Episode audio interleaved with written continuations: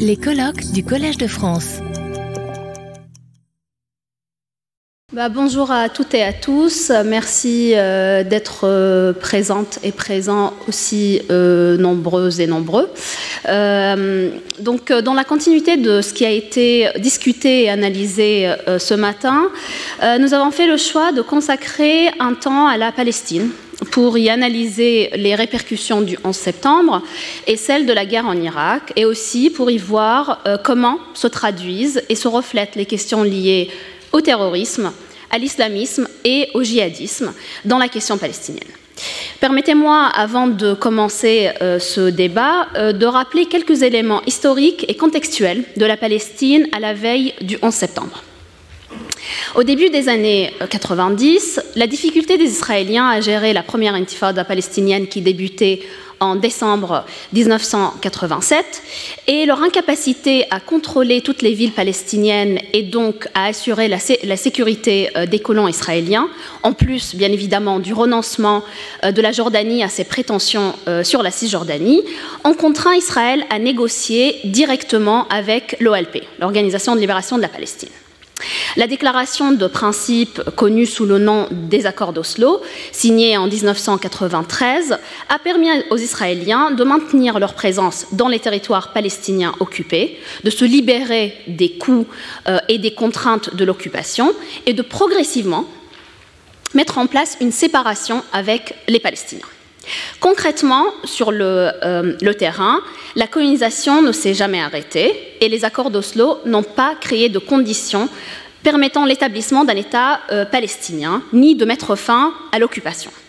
Durant cette période, euh, Israël a continué à refuser de reconnaître le droit à l'autodétermination du peuple palestinien. Oslo s'est donc transformé en une réarticulation de l'occupation, bien plus que cet accord n'a permis d'y mettre un terme.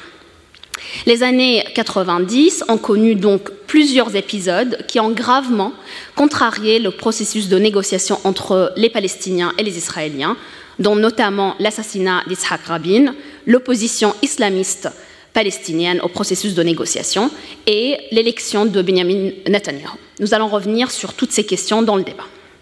Alors la visite d'Ariel Sharon, chef de Likoud, sur l'esplanade des mosquées le 28 septembre 2000 a été vécue comme une provocation de la part des Palestiniens et a constitué finalement l'élément déclencheur de la deuxième intifada. Cette intifada euh, traduit en réalité une colère et une frustration du peuple palestinien face à l'impasse du processus de négociation et à l'éloignement de toute perspective pour l'établissement d'un État palestinien. Le déclenchement de la deuxième intifada a aussi modifié la nature du débat autour de la question de la lutte armée. Progressivement, les Israéliens et avec eux les Américains mettent en place une stratégie qui transforme la question palestinienne en une question sécuritaire, occultant complètement la composante politique qui était censée donc traiter de l'établissement d'un État palestinien. Après l'échec des négociations à Taba en 2001, l'apaisement de l'intifada et la primauté de la dimension sécuritaire sont devenus des conditions préalables à toute éventuelle reprise de négociations entre les Palestiniens et les Israéliens, bien évidemment imposées par les Israéliens. Arafat est rendu responsable de la situation et est assiégé dans son quartier général. La Cisjordanie est aussi réoccupée à partir de 2002. Le choix de l'intitulé de euh, cette table ronde La Palestine 2001-2003, l'emprisonnement, reflète précisément cette situation d'un territoire réoccupé militairement, un peuple sous couvre-feu, des dirigeants assiégés et un processus politique complètement dans l'impasse. C'est donc dans des conditions qu'interviennent les attentats du 11 septembre, qui ne vont que renforcer davantage l'idée selon laquelle Arafat fait partie du problème et non plus de la solution. La guerre contre l'Irak et le fameux projet américain de démocratisation du Moyen-Orient n'arrangent rien à la situation en Palestine. Alors j'ai le plaisir euh, aujourd'hui euh, de discuter de toutes ces questions avec deux spécialistes de la, Palestine. Euh, D'abord Jean-Paul Chaniolo, vous êtes président de l'IRIMO, professeur émérite des universités et ancien doyen de la faculté de droit de l'université de Nancy, puis de celle de Cergy Paris. Vous êtes directeur de la revue Confluence Méditerranée et auteur d'une vingtaine d'ouvrages euh, sur le Moyen-Orient, les relations internationales, dans les questions, la question israélo-palestinienne. Donc vous avez publié bah, les plus récents parmi, parmi ces ouvrages, Israël-Palestine, la défaite du vainqueur, Israël face à Israël et l'invention tragique du Moyen-Orient. Et bien sûr, Henri Laurence, avant que vous euh, ne soyez titulaire de la chaire d'histoire contemporaine du monde arabe ici au Collège de France, vous avez été maître de conférence à l'université Sorbonne Paris 4 et professeur des universités à l'INALCO. Vous êtes l'auteur de nombreux ouvrages de référence, dont Le passé imposé, Les crises d'Orient, tomes 1 et 2, et 5 tomes de la question de Palestine. Alors avant de parler des années 2001-2003, Jean-Paul Chaniolo, on le savait déjà, euh, dans les années 90, Oslo était un problème et non pas une solution. Est-ce que vous pouvez nous rappeler un peu les étapes euh, du naufrage d'Oslo et comment est-ce que le 11 septembre a accéléré ce processus? Merci. Tout ça à la fois? Si vous pouvez. Bouton. Alors, euh, en, étant bref, tu, me coupes euh, si c'est puisqu'on a dit que c'était une discussion, donc je ne veux pas faire une intervention. Mais si, je devais euh, en politiste situer tout ça, je, dirais que la séquence dont nous parlons, c'est-à-dire 2001-2003, est comme une rupture, comme une bifurcation, comme une phase de transition radicale entre les années précédentes qui ont été malgré tout, et j'en dirais un mot, quelque part une espérance, déçue, euh, pour certains, d'autres au contraire étaient heureux de, voir que ça allait échouer. Et puis ensuite, euh, pendant toute cette période qui est une période de confrontation diplomatique, on arrive à 2001-2003. Et elle est aussi une période de bifurcation parce que ça a produit ce que nous connaissons aujourd'hui. Je pense vraiment que dans, ces séquences, 2001-2003 euh, ont abouti à ce que nous sommes dans une situation aujourd'hui d'un conflit plus que jamais euh, asymétrique, euh, colonial, etc. Donc je ne vais pas développer tout ça, ce serait trop long, mais si je prends juste la, séquence, la première séquence, on aura l'occasion de revenir aux autres, pour arriver à 2001, euh, je crois qu'on a toujours tendance aujourd'hui, quand on parle d'Oslo, à, à faire comme si son échec était inéluctable, ce que je ne crois pas.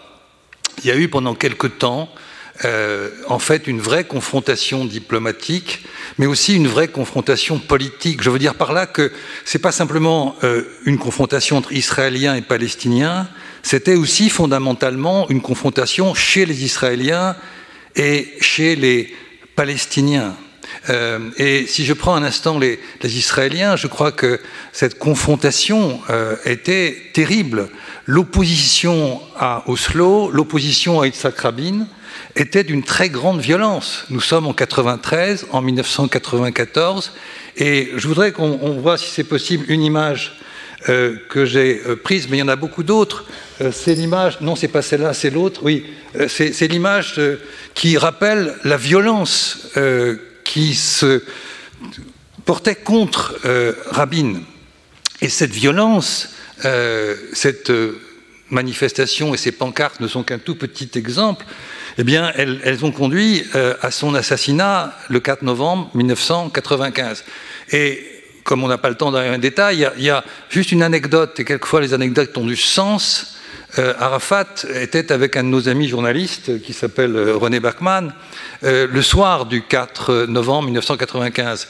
Et René nous, racontait que lorsque Arafat apprend la nouvelle de l'assassinat de Rabin, il dit c'est fichu, je n'ai plus d'interlocuteur. Alors évidemment, ce n'est qu'une anecdote, mais elle est assez intéressante. Et puis la deuxième chose, c'est que au lendemain de ce 4 novembre 1995, euh, la veuve de Rabin appelait à ce qu'il y ait des élections anticipées, parce qu'à un moment donné, la droite euh, se sentait un peu, en tout cas, culpabilisée. En tout cas, il y avait des chances que ça conforte euh, le processus qui était si compliqué, ce processus de confrontation diplomatique.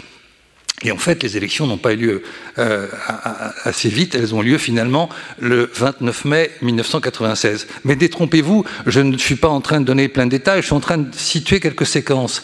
Et en 1996, il y a eu beaucoup d'événements, et en particulier, il y a eu des attentats suicides du Hamas euh, en plein Jérusalem. Il se trouve que j'étais là-bas et je me souviens même encore de, de, ce, de cet attentat euh, à Jérusalem, c'était fin février 1996, en, pleine rue à Jaffa Road, et puis un autre à, Tel Aviv, et ça a évidemment contribué beaucoup à, à bousculer tout les possibilités et les résultats des élections. Et il y avait donc des élections, et il faut rappeler une chose qu'on a oubliée, c'est que ces élections à ce moment-là étaient au suffrage universel pour la première fois. Suffrage universel direct, non pas pour le président évidemment, mais pour le Premier ministre. Et les résultats, on va les voir tout de suite. Euh, le 29 mai 1996, euh, les, résultats de ces élections était extrêmement serré. Il y avait Pérez d'un côté et Netanyahou de l'autre. C'est-à-dire que ce n'était pas fichu du tout encore. Et Libération, qui sort le matin du 30 mai, ben, Libération euh, prenait les résultats qu'il avait dans la nuit. Et dans la nuit, et je m'en souviens très bien pour plein de raisons, euh, eh bien, Pérez, comme c'est dit dans la une de, Libé, c'est la, victoire sur le fil, quoi, la paix sur le fil. Et finalement, au petit matin, eh bien, non, c'est Netanyahou qui l'emporte en 1996 et il l'emporte avec 1% de, suffrage, c'est-à-dire 30 000 électeurs sur un, corps électoral d'environ 3 millions. Ça doit faire ça, 30 000. Et à ce moment-là, en 1996, le, qu'est-ce que veut faire euh, Netanyahou? C'est vraiment casser, c'est ce que tu as dit, c'est-à-dire, euh, en fait, Oslo, c'est euh, le problème, c'est pas la solution, etc., etc. Il y aurait beaucoup d'autres choses à dire. Je ne veux pas être trop long. Je vais laisser la parole là. Mais je crois qu'il faut vraiment se rappeler ça. Et ensuite, euh, si on y revient, je crois que c'est tout de même intéressant qu'à partir de, ce moment-là, euh, pour autant, le Likoud n'a pas réussi à complètement déstabiliser. Il y avait des forces, et en particulier la communauté internationale, pour une fois, a joué un rôle. Et on est resté comme ça pendant des années dans cette confrontation diplomatique avec, avec l'horizon de 1999. L'horizon de 1999, c'était en fait, en principe, théoriquement, le terme de ces accords au, bout duquel il y aurait eu quelque chose qui ressemblerait à un État palestinien. Et les élections de 1999 ont été gagnés par Barak, toujours au suffrage universel direct. Et donc on avait encore une possibilité, et si je fais très court et très rapide, Barak a, fait les choses de manière extraordinairement confuse et il y aurait beaucoup de choses à dire sur cette période parce que ça se joue vraiment sur des petites séquences qui sont essentielles parce que ces séquences, elles aboutissent à des bifurcations. Et finalement, ça a très mal bifurqué. Tu rappelais 28 septembre 2000, c'est-à-dire la visite de Sharon sur le sur l'esplanade. et ensuite, euh, et je termine là-dessus, je ne veux pas être trop long, je laisse la parole à Henri, euh, l'élection de Sharon en février 2001. Et cette date de l'élection de Sharon, encore au suffrage universel direct. C'était la dernière. Après, les Israéliens sont revenus au système d'avant. Mais il y a eu trois élections au suffrage universel direct et Sharon est élu. Et il est élu, euh, et à ce moment-là, bon, euh, c'est clairement, ça a basculé. Euh, ce sont les opposants radicaux à, à, Oslo qui l'emportent. Et je dirais qu'ils ont gagné et aujourd'hui, ils sont au pouvoir, y compris ceux qui ont assassiné Rabin ou ceux qui ont assassiné 29 euh, musulmans à Hébron en février 1994, ces courants marginaux. Donc voilà, je crois qu'il faut bien prendre Oslo dans sa complexité. Et c'est pas en cinq minutes que je vais résumer ça, mais je crois que c'est très complexe. Et voilà, donc euh, voilà, je ne veux pas développer plus parce que je pense qu'il y a sûrement beaucoup de choses à dire. Oh non, écoute, tu, tu dis toujours très bien. Je veux simplement rajouter que justement la perspective des années 90 dans les deux camps, c'est la confrontation entre, quelque part entre le réalisme et le mythe. Euh, pour euh, les Palestiniens, euh, accepter un État qui ne couvre pas la totalité de la Palestine, mais simplement les territoires occupés, c'est reconnaître la perte. Et c'est en même temps, évidemment, abandonner la revendication fondamentale qui était incarnée par les chartes palestiniennes de 64 et euh, de 68. Et du côté israélien, c'est la même chose, euh, puisque, mais moins clair. Euh, Rabin a été assassiné parce que les Israéliens se sont trouvés entre le projet, le mythe sioniste de la totalité de la terre d'Eretz Israël et la nécessité de rétrocéder au moins une partie de cette terre. Et Rabin Pérez le faisait au nom d'un réalisme qui disait que de toute façon on ne peut pas faire autrement parce qu'il y a des Arabes là-dedans et qu'il faut quelque part les cantonner. Euh, tandis que du côté bah, sioniste dur, radicaux, euh, ultra-religieux, etc., si vous c'était pas une question de quelques kilomètres carrés, c'était l'abandon du projet dans sa totalité de la récupération des Reds Israël. Donc il y avait euh, des deux côtés à la fois une symétrie et une souffrance euh, qui était impliquée par euh, la voie d'un compromis. Mais en même temps, Oslo était quelque part condamné parce que du côté palestinien, la, comment dire, on avait admis qu'on n'aurait pas la totalité de la Palestine, mais on voulait sans aucun ne pas aller au-delà des territoires occupés en 67, tandis que du côté israélien, au nom du réalisme, au nom de la sécurité, euh, on voulait continuer à avoir euh, au moins une partie de la Cisjordanie. Et euh, Oslo a échoué parce que, d'abord parce que le principe était mauvais. au départ, il n'était pas mauvais, mais il a montré rapidement son côté de nuisance, puisque on dit on prend la position actuelle, on établit des relations de confiance, et dans cinq ans, on négocie euh, le règlement final. Mais évidemment, dans les cinq ans, chacun va essayer de prendre ses positions en fonction du règlement final. Donc on crée des champs de confrontation en permanence, qui sont les nouvelles colonies, qui sont Jérusalem, euh, etc. Alors après, on s'est dit après coup, mais est-ce que c'était possible avant 92 Ça, c'est un autre problème. Euh, après coup, il aurait fallu faire l'inverse, euh, c'est-à-dire définir les positions finales du point de vue territorial et se donner un délai de mise en confiance de plusieurs années pour progressivement réaliser euh, c'est ce qu'ensuite, euh, mais bien plus tard, l'administration de Bush, Condoleezza etc., a commencé à aborder ça, mais c'était vers 2008-2009, et là, on était vraiment dans le vide euh, à ce moment-là. Et c'est sur ces positions de fond que Oslo échoué. Moi, je vais demander à l'époque de faire un papier euh, je sais plus, je crois que c'était l'encyclopédie Larousse, je ne sais plus quoi. Euh, J'avais dit euh, les Palestiniens sont gagnants s'ils ne perdent rien du point de vue de territoire. Je ne disais même pas qu'ils allaient avoir plus. Et euh, bah, c'est vrai qu'ils perdaient. Et à partir du moment où ils perdaient de territoire, bah, il y avait quelque part un processus qui allait dans le décor. Euh, alors on avait caché ça en disant euh, tout ce qui se fait entre Oslo et le règlement final n'est pas, pas final. Hein, c'est-à-dire euh, tout est remis en cause au règlement final. Et ça a amené évidemment l'échec de 2000 avec Camp David, qui a été horriblement mal préparé. C'était un foutoir épouvantable. Camp David 2. Et euh, alors, l'une des raisons aussi, c'est un paradoxe du système euh, israélien qui est son trop grand libéralisme. Euh, c'est un système politique qui est fondé sur la proportionnelle. Donc, vous avez toujours des coalitions au pouvoir. Et en pratique, en dehors du nucléaire qui est tabou, c'est-à-dire si quelqu'un parle du nucléaire, il est foutu en prison dans, la minute qui suit. Donc, en dehors du nucléaire, rien n'est tabou. C'est-à-dire donc le, les journaux israéliens publient le lendemain le contenu des délibérations euh, du Conseil des ministres. Donc, le résultat, c'est que les Israéliens se sont trouvés dans l'incapacité de préparer des scénarios de sortie. Euh, parce que s'ils avaient fait euh, commencer à rédiger un, scénario de sortie en disant on accorde ceci, on accorde cela. Le lendemain, ça été dans la presse israélienne et la moitié de la population manifesterait en disant ils ont trahi.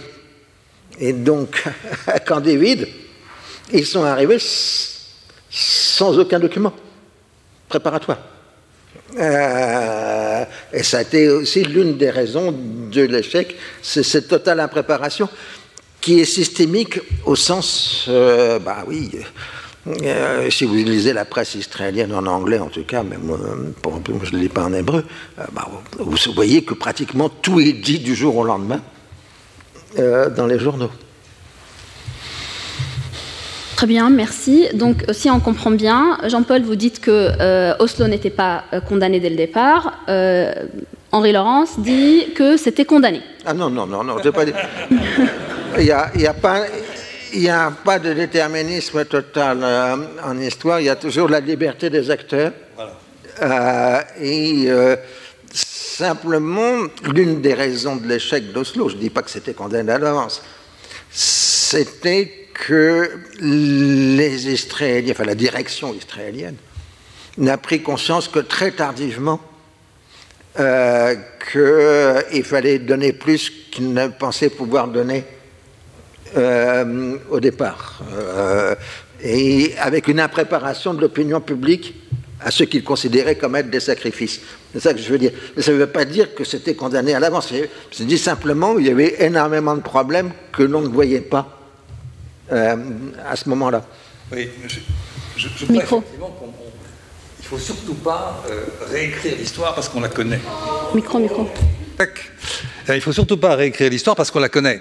Euh, donc, je veux dire, à l'époque, et moi j'aime bien l'Uchronie, à l'époque, eh bien, on pouvait imaginer que ça aurait pu continuer de manière positive. Alors là, je vais être le, naïf de service, mais si vous regardez encore cette image que j'aime beaucoup là, de Libération, si vous ouvrez le journal Libération, euh, c'est un peu difficile là parce qu'on n'a qu'une seule.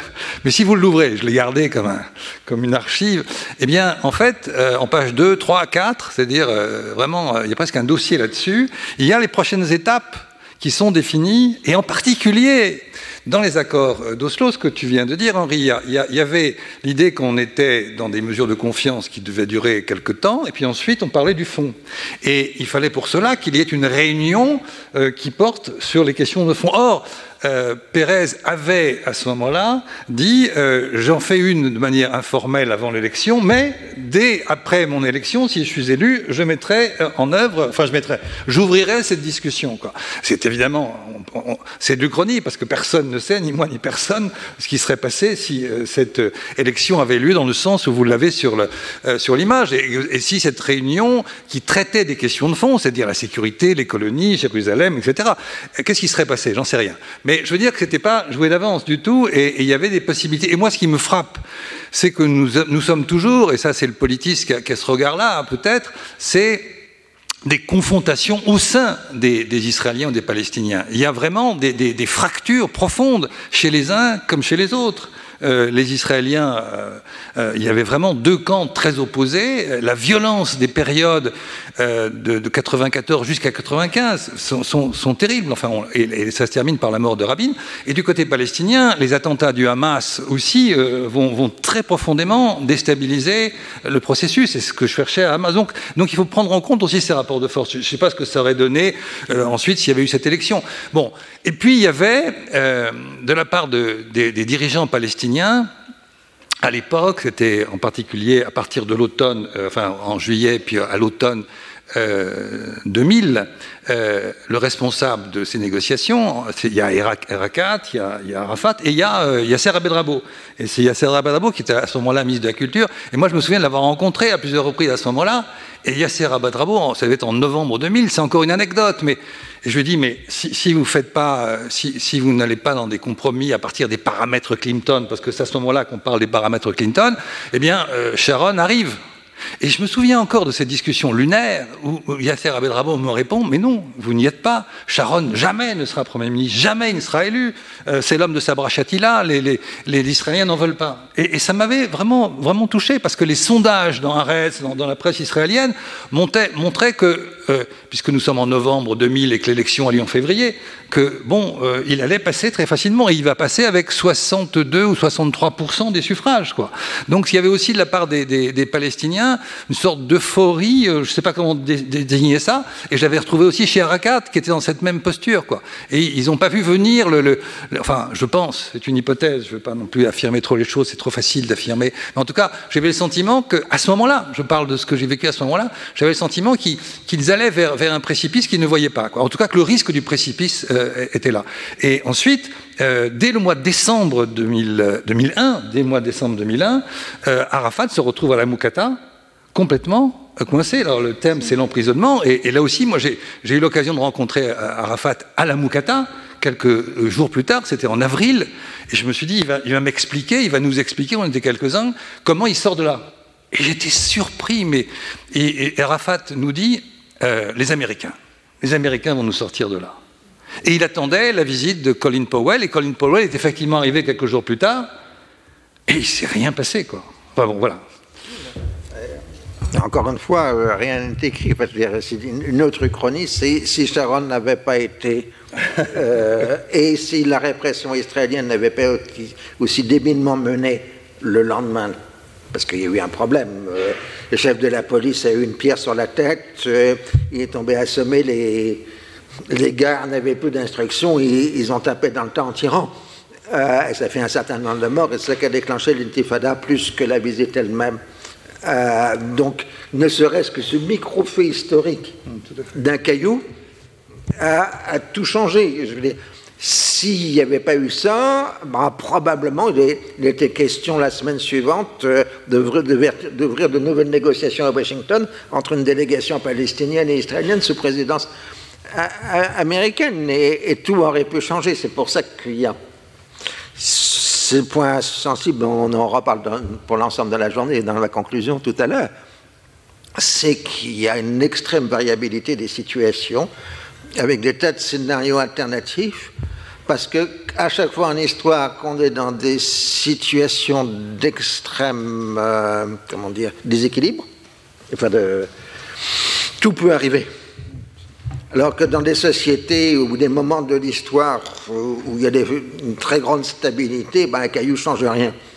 Euh, et là, peut-être que le caillou euh, du, du haram et shérif a tout changé euh, dans un sens, mais on est vraiment au micro-micro-événement. Très bien, donc Arafat attendait les Américains, et puis il y a aussi le 11 septembre. Comment est-ce que le 11 septembre influence la situation en Palestine, d'autant plus qu'on est dans une impasse politique, il y a une primauté de la sécurité. Donc, est-ce que vous pouvez euh, nous en dire plus? Qu'est-ce que ça change vraiment sur le terrain? Jean-Paul. Je crois que euh, avant d'arriver au 11 septembre, je crois qu'il faut rappeler la chronologie euh, en 2001. Et cette chronologie, elle est très particulière parce que en 2001-2002, euh, donc euh, il faut se rappeler la date, février 2001, c'est l'élection de, Sharon, donc c'est la, droite dure qui est au pouvoir, euh, et à partir de décembre 2001, Arafat est coincé à la Moukata et il n'en sortira pas, enfin il en sortira, mais dans pour venir dans un hôpital à, Paris et mourir dans des conditions sur lesquelles on pourrait éventuellement revenir. Bref, mais ce qui est important, c'est que ces, ces, deux années, y compris avec le 11 septembre, il y a au fond deux niveaux et qui sont euh, diamétralement différents.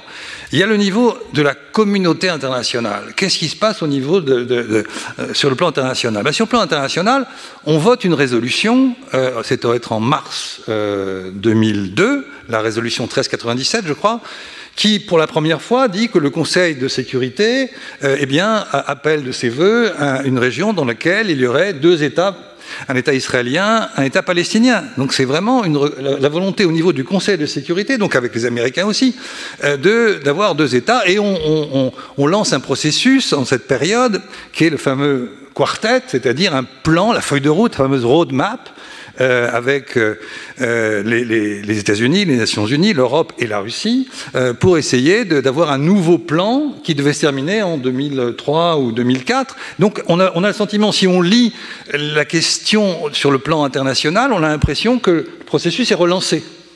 Et puis si on revient, c'est le deuxième temps, au terrain, au terrain, avec cette expérience que j'ai eue de la Moukata, c'est l'emprisonnement. Euh, l'opération Rempart, qui va consister à ce que l'armée israélienne réoccupe les, villes qu'elle avait, euh, évacuées dans le cadre du processus d'Oslo. Nous sommes en, ça va être fin mars 2002, euh, avril 2002. Eh bien, là, c'est vraiment la décision de Sharon, c'est un vrai bulldozer et Arafat est, complètement euh, coincé. Et, du coup, euh, quand, pour reprendre la suite de, Colin Powell, Colin Powell vient le voir à deux reprises d'ailleurs. Donc, il faut imaginer la Moukata à ce moment-là. La Moukata avait été encerclée. Euh, bombardé. Moi, je me souviens, pour y aller, il fallait euh, marcher à travers les sacs de sable. On montait un escalier poussiéreux. On arrivait dans la salle où Arafat était coincé dans une grande, euh, enfin dans un coin comme ça. ils n'en sortaient pas. Ils avaient à peine, ils étaient nourris. ils, avaient des sardines et puis du houmous, et c'était tout. Et, donc, lorsque Colin Powell est arrivé, les Palestiniens ont cru que ça allait changer. Et pas du tout. Il s'est rien passé. Colin Powell est reparti et il n'y a, eu aucune espèce de changement dans la situation très concrète.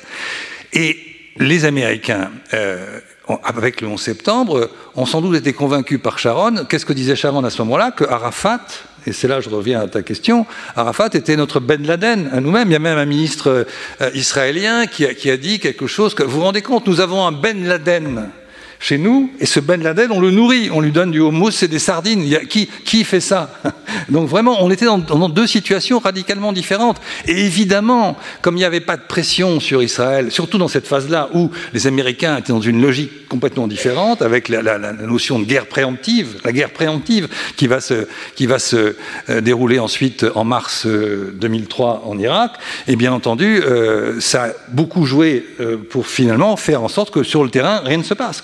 Et après, ça s'installe, ça s'enracine pour en arriver à la situation d'aujourd'hui. La guerre préemptive, juste pour la définir, non pas d'un point de vue juridique, mais d'un point de vue euh, symbolique, c'était Condoleezza Rice qui avait une formule.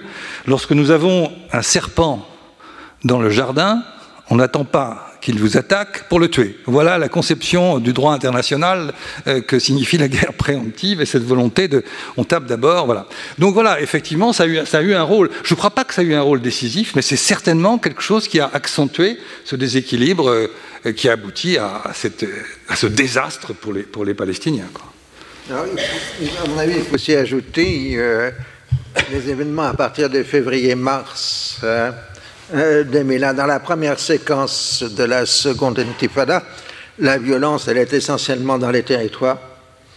Elle impose l'armée israélienne à la population et aux forces de sécurité euh, palestiniennes par un mécanisme tout à fait évident. Quand les policiers palestiniens, voire les leurs, commencent à se faire tuer euh, par la police israélienne, ils, ils, perdent leur nerf et ils commencent à tirer sur les Israéliens. Alors avec en plus, du coup, les Israéliens tapent sur la police euh, palestinienne et ensuite ils, lui demandent, une fois qu'ils l'ont bien démoli, de reprendre le contrôle de la situation, ce qui évidemment est rendu de plus en plus impossible à faire à mesure que le temps passe. Mais à ce moment-là, les islamistes sont relativement en retrait. Dans la première séquence, euh, le Hamas n'a pas fait d'attentat depuis 1995. Euh, il disait de toute façon aux, autres, on n'a pas besoin de s'opposer au processus de paix, les Israéliens vont tellement vous avoir que ça va tomber à l'eau et vous verrez qu'on a raison. Et la grande force du Hamas à ce moment-là, c'est que son diagnostic, en effet, est bon. Enfin, au sens, euh, on, va dans le décor, on n'a pas besoin de nous pour le mettre, ça va naturellement dans le décor. Mais ce n'est qu'à partir de l'arrivée de Sharon et pouvoir dans la seconde phase que commencent les attentats suicides contre la population civile israélienne, et pas simplement dans les territoires, mais aussi à Jérusalem et euh, dans le territoire proprement israélien. Et là, c'est un choc traumatique terrible de l'autre côté, puisque plus tant que ça occupait les colons, quelque part, si je me permettre le terme, euh, bah, à Tel Aviv, on s'en moquait un peu, on ne on se sentait pas vraiment concerné. Mais quand euh, vous commencez à faire sauter euh, des restaurants pendant les CDR, euh, etc., en faisant 40 victimes, là, tout le monde se semble concerné. Et là, il y a un blocage de la population israélienne sur des positions intransigeantes, qui est le produit de ces attentats suicides qui. Alors, tout à l'heure, ce matin, on a longuement évoqué la question du martyr, et là, on on y est à, plein dedans. Euh, euh, puisqu'on citait tout à l'heure hein, la différence entre une armée américaine qui n'ose pas engager de s'en tuer à Tora Bora par rapport à des gens qui justifient l'attentat suicide en disant nous on n'a pas de missiles mais on a des hommes et comme ils ont peur de mourir euh, nous pouvons et ensuite il n'y a pas que les islamistes qui font les attentats suicides le Fatah fait aussi des attentats euh, suicides. Mais cette bifurcation de l'intifada février-mars 2001 est une catastrophe. Ça va amener euh, la fin de toute possibilité d'un véritable dialogue entre Israéliens et Palestiniens. Docteur Oui, je prolonge. Je, crois effectivement que c'est pour ça que je parlais tout à l'heure d'une phase de rupture. Euh, quelle que soit la, complexité de l'analyse de ces années 93 à, 2000 euh, qu'on vient d'esquisser là, c'est vrai que euh, cette année 2001-2002, c'est une rupture complète, quoi, une rupture complète et, ça radicalise les radicaux en Israël, ça renforce encore euh, le, poids de, ces nationalistes et des nationalistes religieux. Et, je pense, alors on en parlera peut-être après, on, va basculer dans quelque chose euh, qui est aujourd'hui, euh, qui en est la conséquence aujourd'hui, c'est-à-dire la droite l'extrême droite et les nationalistes religieux vont s'installer au pouvoir dans différentes configurations à partir de 2001. La gauche, et juste un chiffre qui est intéressant, euh, il y en aura plein, mais euh, si on prend euh, ce qui représente politiquement le camp de la paix malgré tout et qui a tenté la paix, c'est-à-dire les élections à la Knesset en 1992, sur les 120 sièges, le Parti travailliste plus Meretz égale 56 sièges. Il en reste 4 ou 5 pour avoir la majorité. 56. Aujourd'hui, euh, dernières élections en 2022, euh, la même coalition qui n'existe d'ailleurs plus, euh, c'est 6 ou 7 sièges. On est passé de 56 à 7, on est passé de 45% de suffrages exprimés à, à, moins de 10. Le Parti socialiste français à côté se porte bien, quoi. C'est vous donner une idée un peu quand même. Donc, euh, donc euh, c'est vraiment, et, et c'est pas simplement électoral, ça serait trop facile, c'est un effondrement de toute une sensibilité, c'est un effondrement de ce qu'on a appelé dans cette période euh, des années 90 le camp de la paix. À partir de 2001, le camp de la paix, il est, euh, il est complètement discrédité. Comment est-ce qu'on peut euh, pouvoir euh, négocier avec des gens qui nous tuent dans un hôtel, dans un restaurant, ce que vient de dire Henri? Donc on est vraiment, pour moi, c'est vraiment la rupture. Et ensuite, ça, ça, donne cette hégémonie. Et quand je dis hégémonie de la, de la droite, c'est hégémonie électorale, c'est hégémonie politique, c'est l'hégémonie idéologique, c'est la question des valeurs, avec à chaque fois une, radicalité au sein de ce groupe pour arriver à avoir des gens comme Benvir aujourd'hui au pouvoir, ou Smotrich qui était à Paris, euh, je ne sais pas s'il est encore, mais qui était à Paris il y a deux, trois jours et qui disait qu'il n'y a pas de peuple palestinien. Or ces gens-là, les Benvir, les Smotrich, qui sont aujourd'hui au pouvoir, bien qu'ils ne pèsent que, entre guillemets, 10% euh, de suffrages exprimés, mais ils sont au cœur de la coalition, ces gens-là, ils sont les héritiers directs de l'assassin de, Rabin, comme de l'assassin, euh, comment il s'appelle, Goldstein, Baruch Goldstein, qui avait assassiné 29 musulmans dans la, euh, mosquée euh, d'Hébron. C'est le même courant, et d'ailleurs, il s'en revendique, hein, puisque ça renvoie au particage du, rabbin Cohen des années 80. Donc voilà, on est vraiment dans, une rupture qui nous conduit à la situation d'aujourd'hui. Avec aussi un décrochage des Arabes israéliens euh, à l'époque, Rabin, il vote pour Rabin. Et, il vote, et les députés arabes sont indispensables pour maintenir euh, la coalition euh, au pouvoir. au moment où Rabin est assassiné, les Arabes israéliens pleurent. vraiment. mais cinq ans après, enfin, au moment du démarrage de la seconde intifada, il y a vingtaine d'Arabes israéliens qui sont tués par la police et les Arabes israéliens décrochent du camp de la paix. Et, cette, blessure, elle ne sera jamais retrouvée depuis. Il y a une déclaration du fils de Émile Habibi, euh, au moment dont tu parles, quand il y a eu les 13, 13 morts, euh, eh bien, euh, il dit nous sommes revenus aux années 50. C'est-à-dire que tout ce qu'on avait pu espérer comme progrès d'insertion des, Arabes israéliens, eh bien, euh, vient, de, vient de, de, se casser complètement. Et il ne faut pas penser que ces 13 morts, c'est dans une manifestation qui aurait pu être une sorte d'accident. Non, ça s'est passé à plusieurs moments, à plusieurs endroits. Donc c'était vraiment quelque chose qui a effectivement, jusqu'à aujourd'hui d'ailleurs, quand on va dans la... Ça a profondément marqué la conscience des Arabes israéliens, bien sûr. Et est-ce que la guerre en Irak a eu plus de répercussions sur le terrain palestinien ou bien euh, israélo-palestinien, et du côté israélien et du côté palestinien?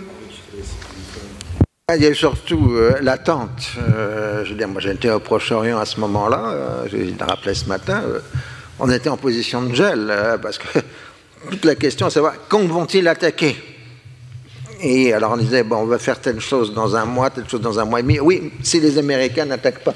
Et comme ils n'avaient pas la gentillesse de nous communiquer la date de l'invasion de l'Irak, euh, on était à peu près paralysés euh, à Beyrouth. Et c'était la même chose dans l'ensemble de la région.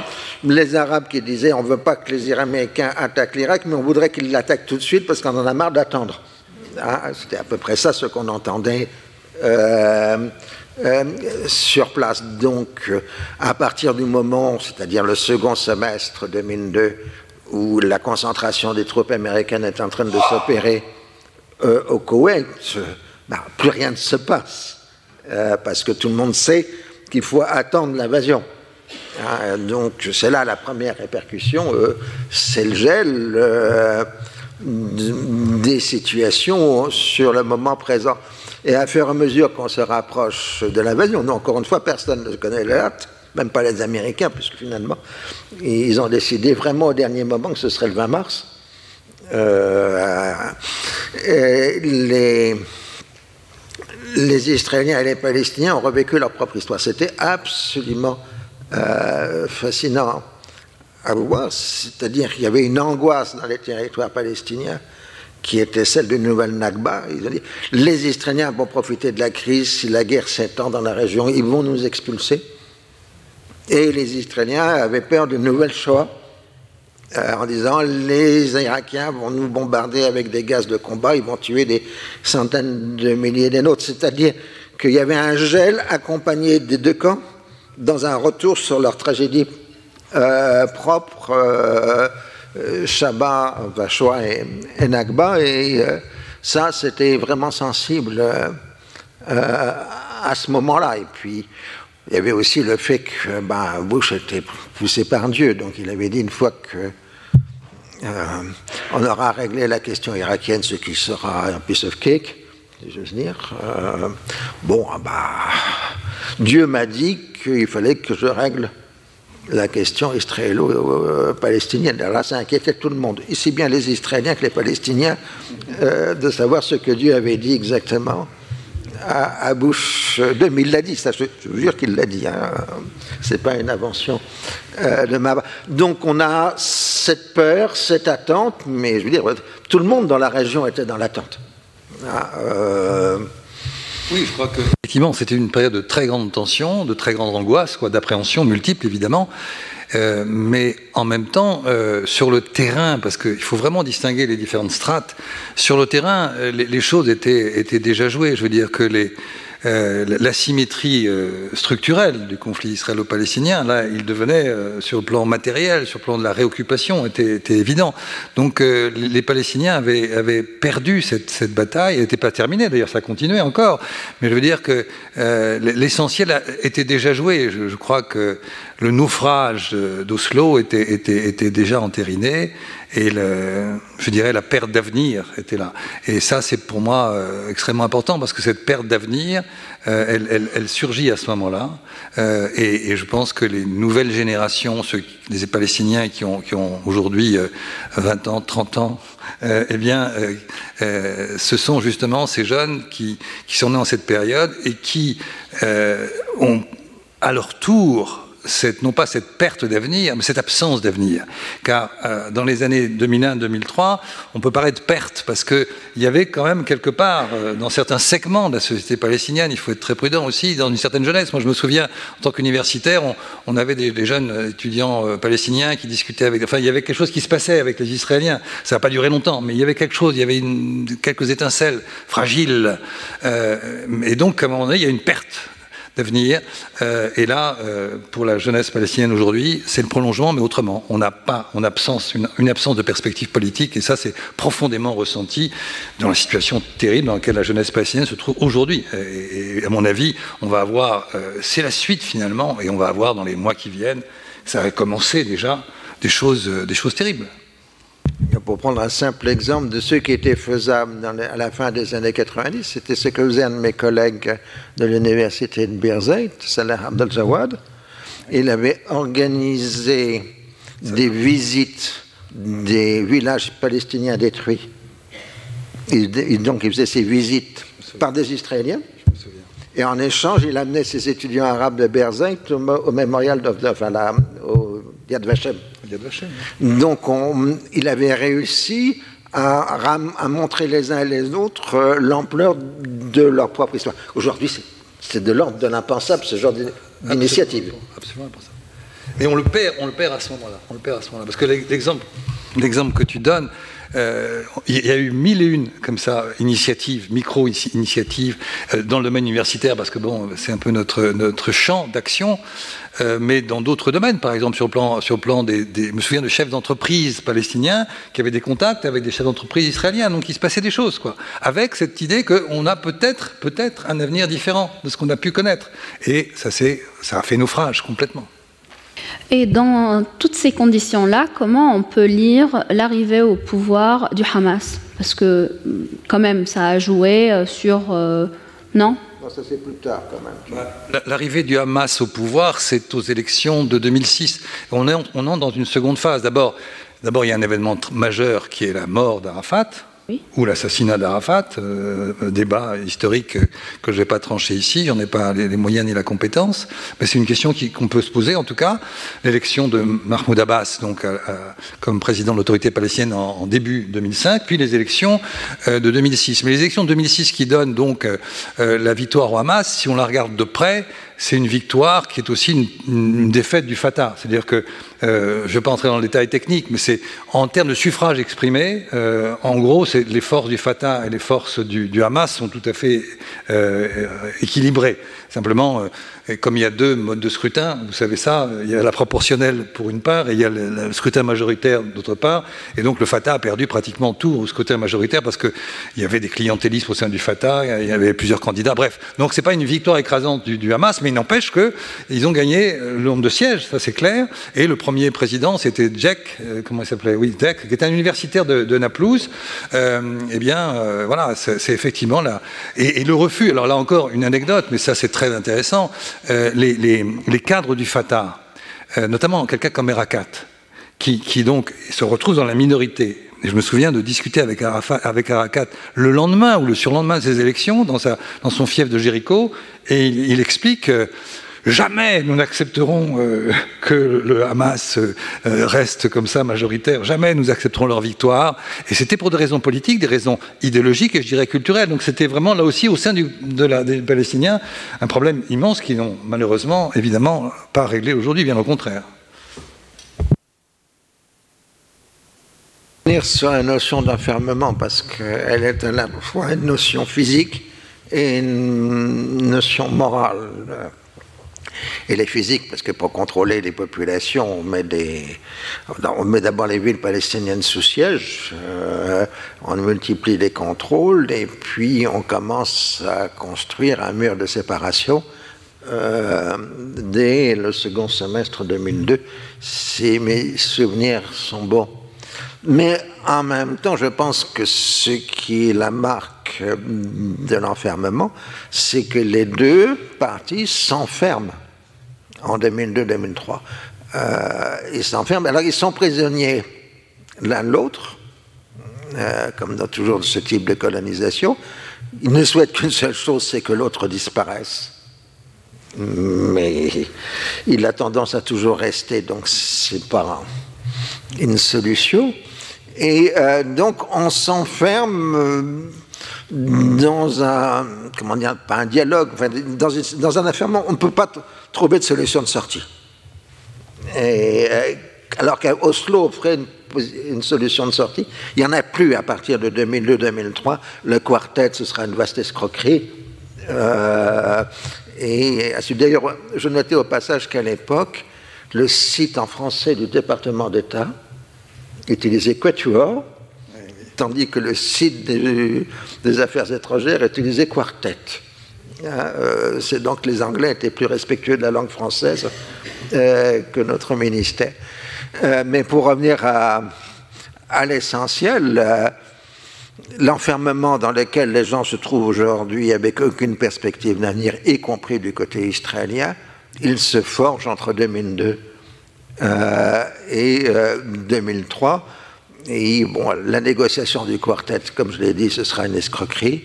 Et ensuite, bon, il y, a la dernière petite chose, Annapolis et Olmert, mais bon, c'était vraiment sans conviction. Et euh, donc, euh, bah, ils voudraient être séparés, mais ils n'arrivent pas. Et on voit donc cette violence quotidienne, ces remontées de violence, euh, et dans lesquelles les deux peuples sont condamnés jusqu'à aujourd'hui, je crains encore pour très longtemps. C'est donc la seconde notion d'enfermement, c'est que l'un et l'autre sont enfermés je dirais, dans la même pièce. Et ils n'arrivent pas à s'en sortir.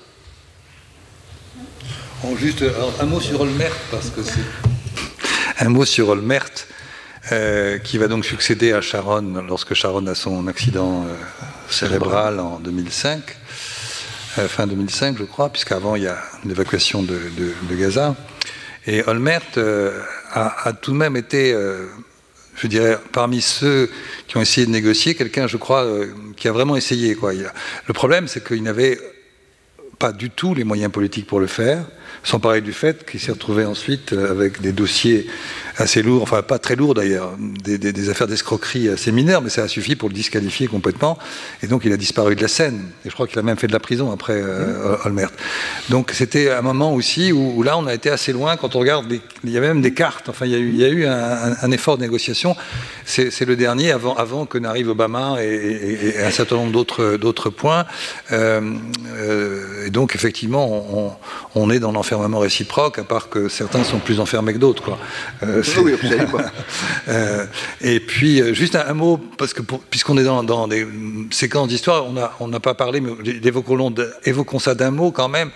Euh, au moment où il y a la, résolution dont j'ai parlé tout à l'heure, la 1397 aux Nations Unies en mars 2002, c'est à ce moment-là aussi qu'il y a le plan de paix arabe. Le plan de paix arabe, c'était quand même quelque chose de, nouveau, ça. L'idée qu'on allait accepter une normalisation diplomatique avec Israël si Israël acceptait les résolutions Nations Unies. c'est tout de même important. Et Sharon l'a balayé, mais alors d'un revers de main, en estimant même que c'était un danger. Enfin, ça a, été, ça a été un refus absolu. Et donc, on est vraiment, et là, on est toujours dans cette même posture consistant à refuser toute forme de, négociation. Et puis, de toute façon, pour les nouveaux dirigeants, si je fais un, rapide saut, je reprends la formule de Smotrich prononcée à Paris il y a trois jours il n'y a pas de peuple palestinien. Point. je me suis amusé parce que dans son discours, il a dit euh, Mon grand-père était en Palestine en 1890. Donc, selon la charte euh, palestinienne de 1968, son grand, il est palestinien puisque est palestinien toute personne avant l'entrée en Palestine, avant la déclaration de Balfour. tu devrais le dire. ah, donc, c'est une ironie. Euh. Oui, c'est une ironie. Le problème, c'est que lui, il existe. Oui. Vous avez parlé de, cet enfermement et vous avez dit que ça commençait euh, euh, en 2002. Je voulais juste rappeler peut-être une, séquence qui est quand même importante, c'est la division interpalestinienne. C'est l'arrivée donc au pouvoir du Hamas à partir de 2006, et puis cette division. Euh, on a beaucoup parlé d'aujourd'hui, la perspective, l'avenir, euh, la, situation en Palestine, etc. Comment cette période, comment vous voyez cette période par rapport à aujourd'hui? Comment ça a influencé et comment ça aurait, euh, qu'est-ce qu'on n'a pas vu à l'époque qu'on voit aujourd'hui, avant de passer aux questions du, public? Ah, Je dirais simplement, on peut dire énormément de mal d'Arafat, à juste titre, parce qu'il y a quand même un paquet de choses qu'on peut dire, euh, en particulier son fameux laram, c'est-à-dire le oui-non, c'est qu'on ne savait jamais ce qu'il voulait exactement. Euh, mais c'est quelqu'un qui, dès le départ, à la fois pour des raisons objectives et pour des raisons personnelles, enfin d'analyse politique, il a refusé ce qu'avait fait le FLN algérien euh, en 1954, c'est-à-dire supprimer physiquement toute opposition. Et euh, donc le mouvement palestinien était pluraliste, contrairement au FLN euh, en Algérie donc à partir de ce moment-là, ce pluralisme, qui était par ailleurs soutenu par telle ou telle puissance, euh, à un moment l'Irak ou la Syrie finançait euh, Abache, etc. Bon, euh, passons sur les détails. Mais ce pluralisme, Arafat l'a toujours maintenu parce qu'il s'est toujours refusé à faire de la guerre civile. et alors donc le prix à payer en refusant de faire de la guerre civile, c'était la corruption, le clientélisme, Donc à chaque fois qu'il y avait une montée de tension, il, filait sur la table un paquet de billets euh, et il s'arrangeait en jouant sur les relations entre un tel et un tel à calmer la situation. Quand les Israéliens lui, mettaient, lui disaient euh, Mets les gars du Hamas en prison, il disait oui, il les mettait en prison et puis il sortait ensuite trois jours après par la porte de derrière. Les, les, Israéliens disaient c'était revolving door, la porte. Euh, etc. Mais sa stratégie, enfin, été toujours sa ligne de conduite. Pas de guerre civile. Et dès qu'il n'était plus là, bah, dans le contexte de 2006, ça a été la guerre civile. Et là, on a senti la différence entre ce qu'était Arafat et ce qu'était Abou Mazen. J'allais justement insister sur ce point. C'est-à-dire, je crois que la mort euh, d'Arafat euh, en, novembre 2004 euh, c'est là aussi c'est une rupture parce que c'est vrai qu'il n'y a plus ce leader charismatique qui a porté la lutte nationale pendant des décennies et sa capacité à, organiser des contradictions euh, à la fois au sein des Palestiniens, mais aussi dans, le monde arabe. Enfin, il était devenu assez euh, maître du jeu de ce point de vue-là, enfin maître de ce jeu-là, jusqu'à un certain point, évidemment. Et après, euh, c'est vraiment la, coupure. Et je répète, la coupure, elle, est profonde. Elle n'est pas simplement électorale ou politique. Elle est beaucoup plus profonde que ça. Elle est idéologique, elle est culturelle.